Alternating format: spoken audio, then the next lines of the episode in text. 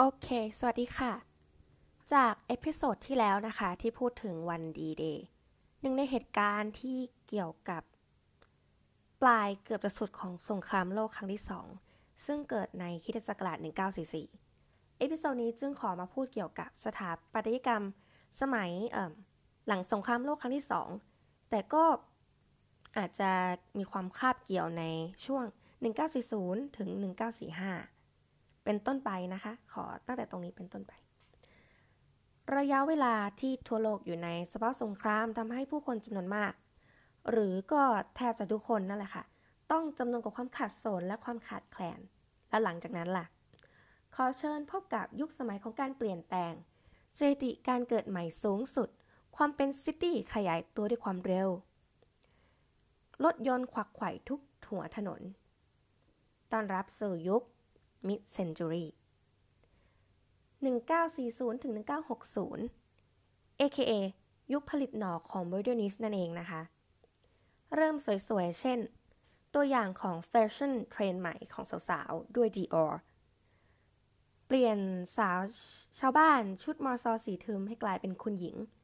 เจอมีกระโปรงบานเสื้อเข้าเอวสุดเรียบหรู คอลเลคชันใหม่ New Look ส่วนทางด้านของสถาปัตยกรรมปัตยกรรมก็ตามชื่อค่ะ ยุคผลิตหน่อของ Modernist คนแรกนะคะก็จะเป็นใครไปไม่ได้ เลอกอร์บูซีเยพ่อสุดของสถาปัตยกรรมโมเดิร์น เจ้าของวลี a house is a machine for living in บ้านคือเครื่องจักรสำหรับอยู่อาศัย ก็ คนไทยเนาะฟังแล้วอาจจะขัดขัดกับคนไทยหน่อยนะคะ ที่บ้านควรจะเป็นสถานที่ที่อบอุ่นไม่ใช่หรอ แต่ก็จะทำไงได้สมัยนั้นเขาก็แบบคิดกัน เข้าเรื่องนะคะ เลอคาบูซีเยเน้นองค์ประกอบแอนการใช้งานทำให้เกิดความตีความไปหลากหลายนะคะ สถาปนิกบางท่านก็เอาพวกแบบสิ่งแวดล้อมที่ตั้งเป็นหลัก แต่ก็ยัง a lot of function อยู่ อย่างเช่นแฟงรอยไลท์เป็นต้นนะคะ เจ้าของสถาปัตยกรรมที่นำเอา บ้านเนี่ย มาผสมกับน้ำตกในผลงานที่ชื่อว่า Falling Water House นะคะ ฟังไลๆก็ประมาณปีคิดศักราช1896 นะคะ ถึง 1959 ประมาณนั้น แล้วก็จอร์จ เนลสันนะคะ สถาปนิกและนักออกแบบ เขาให้ความเห็นว่า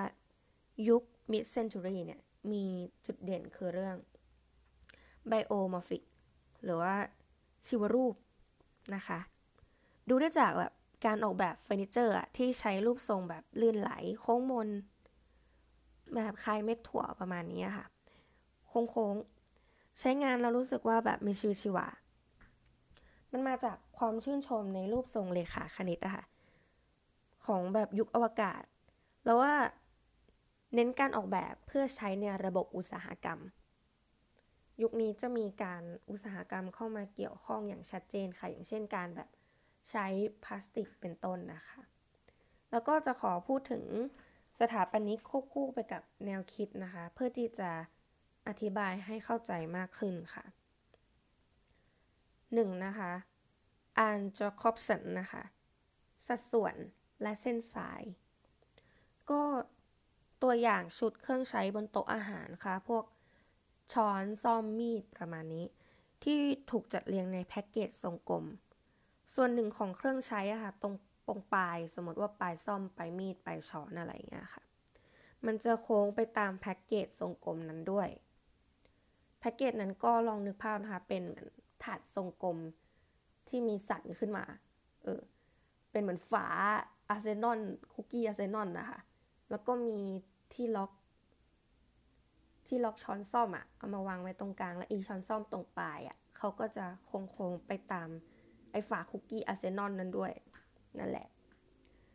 แล้วก็2อวาอัลโตเขาบอกว่าเรียบง่ายถึงแก่นธรรมชาติอวาอัลโตนี่เขามี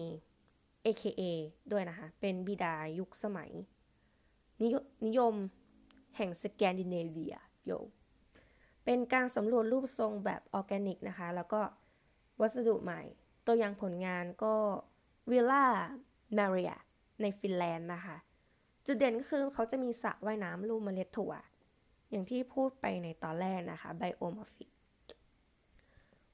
คนต่อไปนะคะเป็นหลุยส์ไอคานหรือลุยส์ไอคานลุยส์คานก็แล้วแต่ใครจะอ่านจะเรียก เขาก็มีแนวคิดที่ว่าง แล้วก็คุณค่าแห่งการใช้สอย เขาคำนึงถึงการออกแบบโครงสร้างอาคารที่พวกเน้นความว่างที่ว่างสเปซแสงธรรมชาติอะไรเงี้ยค่ะ พร้อมทั้งบริบทการใช้งานฟังก์ชันพวกนี้ที่เข้าใจง่ายด้วย คนต่อไปนะคะชาวและเลอีมส์ช่างฝีมือและมวลชน ตัวอย่างผลงานสุดโดดเด่นของเขาเลยนะคะ ก็คือ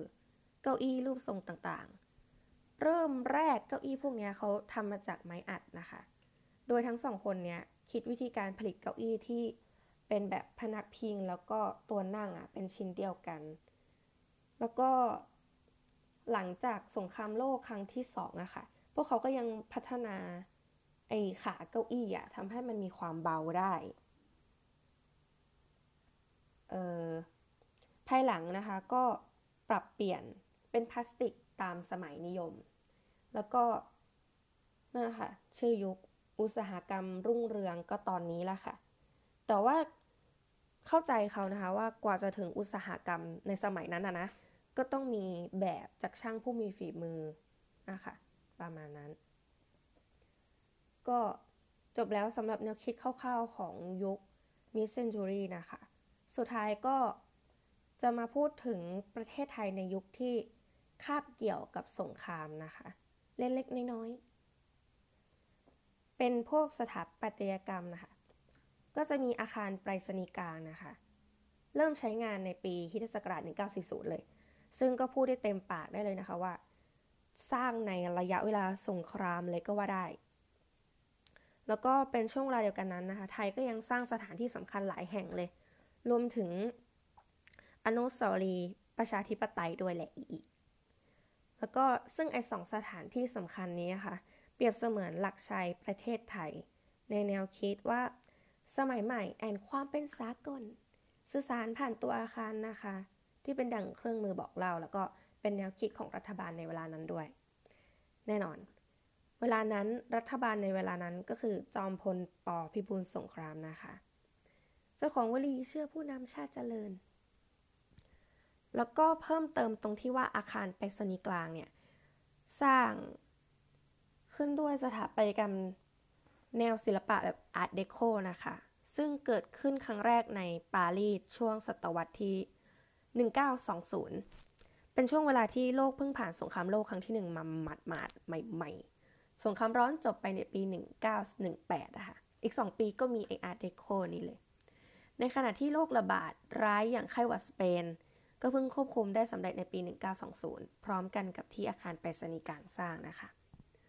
คนในยุคนั้นตีความโชคดีของการมีชีวิตอยู่ ผ่านการใช้ชีวิตนอกกรอบและความเป็นอิสระ ในศตวรรษ 1920 จึงได้นำเทคโนโลยีที่พัฒนาอย่างเร่งด่วนในช่วงสงครามมา เพื่อใช้ประโยชน์ในชีวิตประจำวัน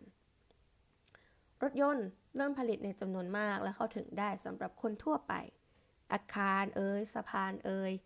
และเมืองใหม่นะคะ ก็ก่อสร้างอย่างรวดเร็วค่ะ มีการใช้คอนกรีตเสริมเหล็กด้วย ในอาคารแล้วก็ตึกรักฟ้าสำเร็จเป็นครั้งแรกนะคะ โอเค ก็จบไปกันกับเอพิโซดที่ 2 นะคะ สวัสดีค่ะ